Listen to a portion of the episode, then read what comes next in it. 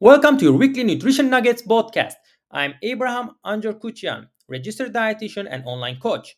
I'm here to distill the research on hot topics in nutrition into digestible and applicable takeaways. If you are new here, be sure to subscribe to this channel and follow us on Instagram at Nutrition Nuggets.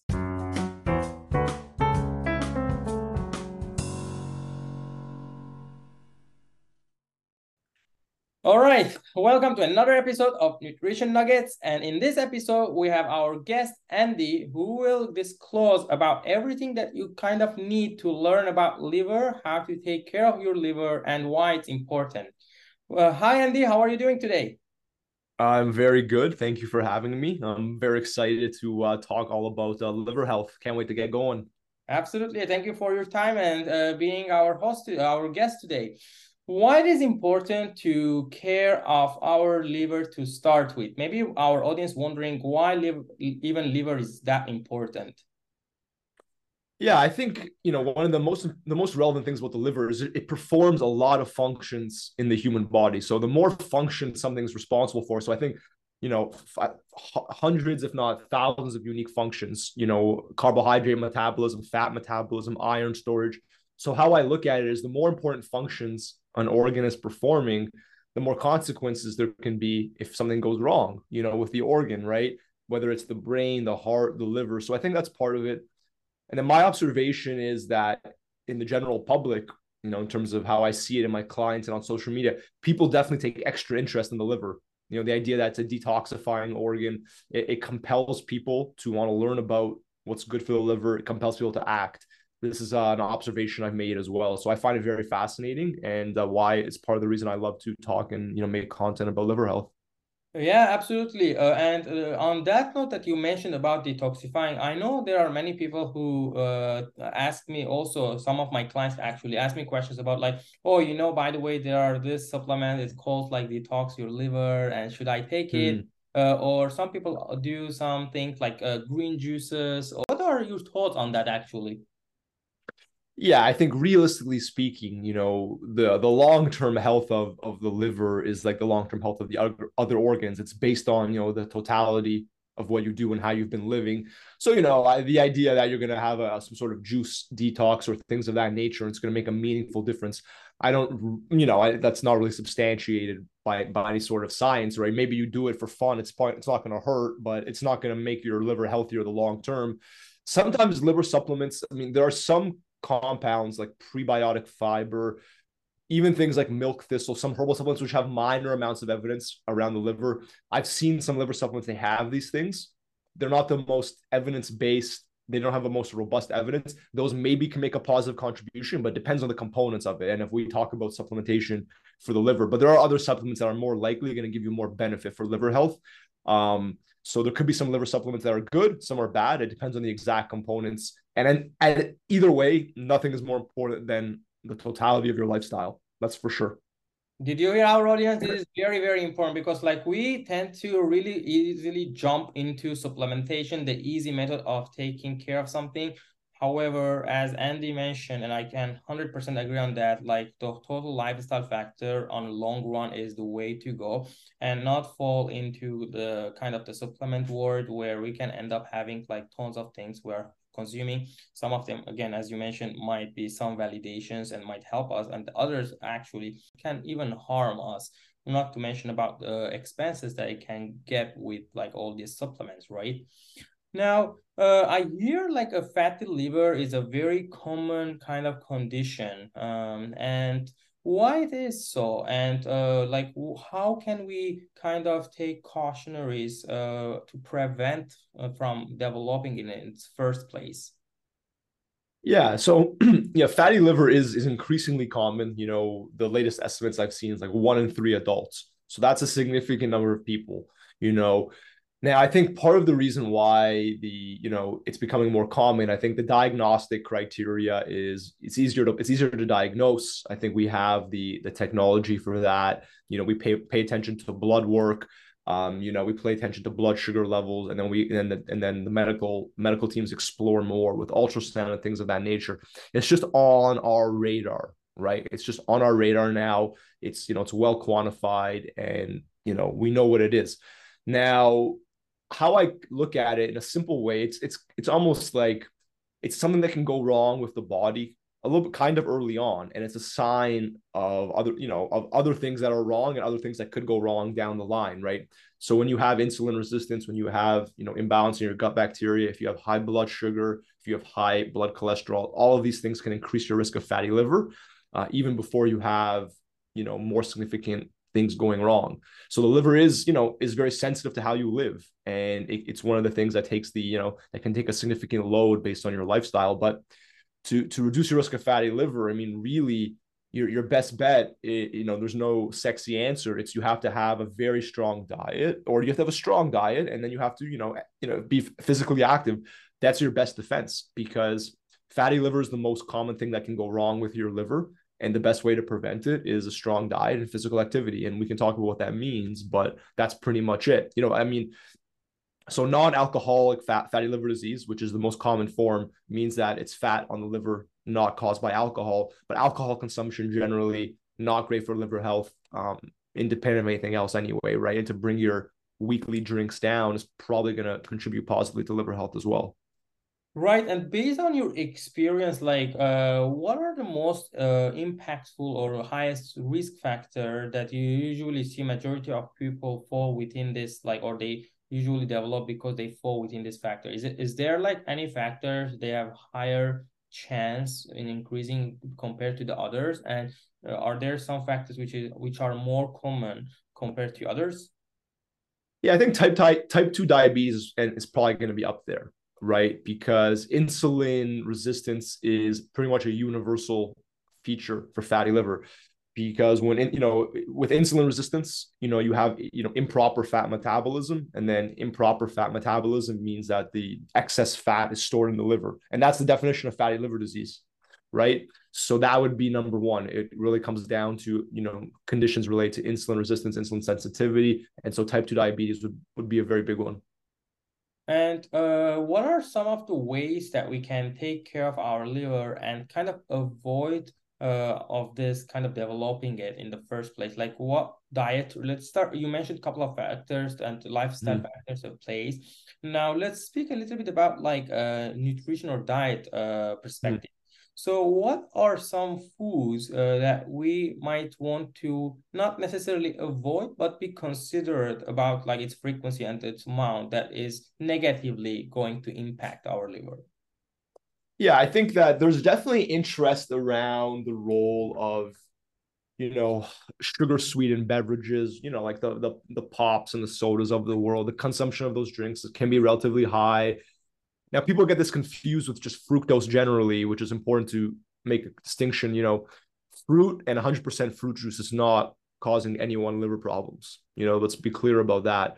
Now, if someone's, you know, pop soda intake is very high and then the rest of the diet's not great either that can contribute for people who already have fatty liver what i've seen is that saturated fat is not great now which means you know red meat and high fat dairy products now if someone has a very balanced diet and they eat these foods they're not really likely to have an issue now in the context of you know fatty liver what a good diet means is trending towards a more mediterranean style diet which means that you're going to be consuming you know, fish more often, you know, because mm-hmm. omega 3s, and we can talk about this later, is very relevant. You're consuming legumes most often, more often, and you're consuming nuts and seeds more often. Vast majority of people don't consume a lot of nuts, seeds, legumes, or fish. And independent of other things like whole grains, fruits, and vegetables, which are obviously important, um, those three families of foods are underconsumed, and those will having those more often will go a long way to reducing your risk of most things that can go wrong with the body. To be honest, including for including fatty liver. Yeah, absolutely love to hear about this. And uh, not to mention to our audience that this food that you just mentioned or have other health benefits that also of course, yeah. with it, right? So and so there is like multiple wins when you introduce on a regular basis, especially the nuts with their fiber and healthy fat contents that affects also your other again uh biomarkers. And uh, as you mentioned, because uh, since insulin resistant uh, is one of the main causes as well uh, to fatty liver, so uh, we we should remind our audience that uh, so having that fiber, having that complex carbs, as we talk about it, are th- things that we avoid from developing insulin resistance, which indirectly uh, sounds like protecting the liver as well. Uh, mm-hmm right so now uh, what would you say in case if people like uh more uh, like let's say about alcohol or uh, alcoholic beverage how if people let's say overall have a healthy uh food intake and healthy mm. intake but maybe they they tend to be heavy on the alcohol side or if it's not even heavy but they are maybe celebrate like well, let's say when they go out for a saturday night or sunday night maybe they aren't uh, drinking much on the weekdays but then they end up drinking like maybe seven eight uh drinks uh per night on those weekends. So end up being like mm-hmm. around 10 12 so how that uh have or if it has any uh, effect on your liver health yeah, well, I think every choice you make, and depending on the frequency and the magnitude of it, can have a positive or negative effect on your health, right? You can eat fish seven times a week, you can drink alcohol seven times a week, and you know, it's it's a it's a question of the, you know the totality of what you're doing. So if I'm if I'm working with someone and they ask me you know about about alcohol, I'd say you know if you can you know most likely if they're if they're drinkers, I'm gonna ask if they can if they see it as a possibility to reduce their weekly average. You know, that's more than likely going to you know contribute positively to their health. Obviously, there's new drinking guidelines and so on and so forth. We learn more about alcohol's role, and you know, it's tougher to justify you know moderate consumption, but you could argue that someone who has a very strong diet and lives very well you know, which is true for a lot of other things too. They can take more liberties without consequences. So it's very individual from that perspective. On the whole, you know, the average person had, you know, who, who is drinking seven, eight drinks a week, they may not have a very strong, it's hard to say, you know what I mean? How strong is their diet? So it depends on the contextual factors, but I think I would always encourage or, or, or bring up the idea of having of reducing the average drinks per week to to whatever level that is because if it's seven to five if it's four to two there's going to be some net benefit to that Absolutely. You know what I mean? Totally makes sense. Yeah, yeah, absolutely. Now, our audience might also be wondering: Is there a difference between drinking, let's say, one cup a day by seven cups in one day?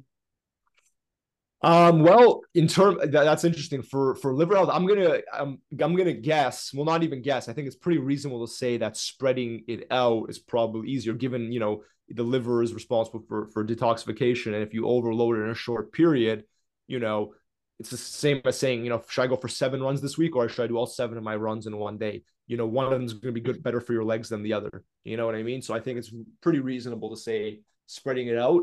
But um, it you know, but there's other consequences. When someone has a drink, maybe they they live differently, as you know, they eat differently, and what is that? You know, it gets a little bit complicated. But all else equal, I think it's pretty safe to say spreading it out is going to be better. Right, and as you mentioned, so they are interconnected, and sometimes yes, uh, uh, one can trigger the other. And people who might not drink, they also eat uh, in a certain way. Vice people who drink because uh, it's like very interconnected. These things. Mm-hmm. Now, uh, do you have any uh, idea about like the effect of being sedentary vice active on the liver, in, or what are some advice would you give so our audience who aren't necessarily that physically active or they don't have much of they have more office jobs and they are more on a, uh, like an eight to nine hour sedentary lifestyle mm-hmm. basis.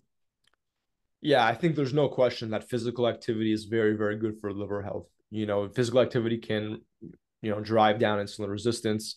You know it can reduce liver fat storage inflama- inflammation all these things. And the thing with physical activity when it comes to the liver is you don't need, you know, physical activity is beneficial even if it's not related to losing weight. So people might think, you know, I have to do this or that to to lose weight, but the benefits of physical activity, and there's lots of studies that show this for liver health, are independent of mm-hmm. that. So you know, don't let that be a barrier to continued physical activity. Is what I would say. You know, I mean, physical activity has extreme value independent of anything else. And there's no question that regular physical activity is is very, very good for you, and it's very, very good for the liver uh, and you know, all else equal, it's, it's smart to to do what you can. Even moderate, low to moderate intensity physical activity multiple times a week is good. I mean, the higher intensity to the extent which you're able is great, but you you do what you can, and certainly something's better than nothing. That's for sure. Right and uh, to sum it up pretty much uh, what i'm hearing about like the liver is really uh, those kind of indirectly majority of the impact is caused indirectly and if we take care of our like intake and lifestyle mm. and exercise all together and prevent like other conditions especially insulin resistance we will prevent like from uh, having any kind of a uh, chronic fatty liver disease or any other kind of liver issues. So uh, would you say like um, then uh, like the it's more kind of the consequences of other conditions usually what drives to uh, having a sick liver? Yeah i mean it's it's an interesting question. I think you know again it's it's it's one of those things like it, it can go what goes goes on in the liver because the liver plays so many roles in the body right so many different roles again you know fat carb metabolism detoxification. There's a lot of room for things to go wrong. So if you're not living well the liver could be one of the first things that gets hit. I mean that's maybe a decent way to look at it. You know what i mean? Mm-hmm. Because fatty liver can happen to many people at a relatively young age you know? So it's kind of like a you might consider a wake up call of sorts that your body's heading in a certain direction. And if you get diagnosed with a fatty liver and you know you can reduce the amount of st- fat storage in your liver. You can reduce the amount of scarring on on your liver, right? So, quote unquote, you know, people like to talk about reversible. Can I reverse fatty liver? And you know, in a sense, you can. You can re- you can reverse the weights. You know, the objective measures of it. So yeah, I mean, it, it more or less, yeah, what you said is correct, right? It's it's a consequence of other systems in the body going wrong, like imbalance in the gut bacteria, increase in inflammation, um, insulin sensitivity, insulin resistance. All these things have consequences for the liver. Absolutely. Yeah, love it. Love everything that uh, we are uh, disclosing to our audience here. Are there anything else that you want to add uh, in, into today's episode? Yeah, I would say there's definitely some, you know, in terms of s- some supplements for liver health. I mean, people often think about milk thistle. There's not a huge amount of studies on that. And milk thistle is just a, you know, a herbal antioxidant. Some studies show it lowers liver enzyme levels, but probiotics generally have the most evidence to help with fatty liver because I'm, bringing this up because people people really enjoy supplements because obviously it's path to least resistance on some level. You know, imbalance in the gut bacteria can negatively affect the liver, and a good amount of evidence shows that probiotics, which help to rebalance the gut bacteria, so does healthy eating, of course, can really help liver health. Another interesting factor that I'll bring up is, you know, I mentioned omega threes and fish. Now, a lot of people don't eat fish. People with fatty liver have lower levels of omega three fats stored in the liver, right? So right. that's a clear sign. So that clearly it's indicative of the fact probably fish intake has not been playing a big role. So for people out there, you know, and I did some content on this recently to help people understand that the types of omega 3 found in fish is not found in other foods. So if you don't consume fish, you may really be a candidate to take omega 3 supplements. And that could potentially reduce your risk of fatty liver and certainly improve your liver health if you already have it. And then other, other than that, I'll just say, you know, for green tea and coffee drinkers, there definitely looks like the evidence is definitely pointing to a benefit for liver health. So those are some other fun little bits and bobs around the liver world. Um, yeah, for like, I mean, just, you know, for example, people who have fatty liver who drink coffee, they have a lower risk of the disease progressing, um, which is very interesting. And that's just down to the high antioxidant total in, co- in coffee. So there's a few little other bits and bobs I think people might find interesting. Right, and on that note, I also want to tell our audience, some people because uh, they take extreme, like we don't want extreme for the coffee in both sides because some people think like mm-hmm. coffee itself completely can have negative impact on our health. Yeah. Where others like, uh, yes, it is uh, healthy, but then uh, we need to understand that caffeine, uh, we the the uh, the the majority of the effect comes from all the other phenolic compound within the coffee and not the caffeine. Yes we need to be mindful about how much caffeine per day we are consuming because too much coffee because of the caffeine can have uh, yes. uh, negative effects too. So be mindful and uh, uh, I, of course coffee has multiple benefits so you don't have to be afraid of it. I just bringing this up because I, I hear a lot about this and nor you need to abuse the coffee because that's also going to be bad for you. All right, thank you so much, uh, Andy. So if our audience have more question about liver, how they can find you and reach out to you? Yeah, well, you know, you can find me on Instagram at Andy the RD. I've written a lot on liver health um, on my website and for various platforms. So if you, you know, you type in Andy, some question about fatty liver, Andy fasting liver, and you know, questions like that, it's quite possible my my content will come up just because of you know just because of the, the, nature of it. So if you're interested in all whether supplementation, the role of fasting, the, the role of coffee, you know, you can find those uh find that content on my website. You know, look up look it up via my name. And uh yeah, I have a book on fatty liver disease as well that I published last year. I've learned a lot more since then. Um, and written much more content since then. But you know, if you can't get personalized advice, you need a starting point. That's not a bad place to, to, to start. Awesome. Thank you so much, Andy. Thanks for listening to the Nutrition Nuggets podcast. Remember to subscribe on iTunes and Spotify, share it with your friends, and give us a five star rating. We really appreciate that. And if you want to get more information on how to achieve your nutrition and fitness goals sustainably, then check us out on Instagram at Abraham Dietitian and at testimonials.abrahamdietitian to see if you are a good fit so that you can apply to work with us.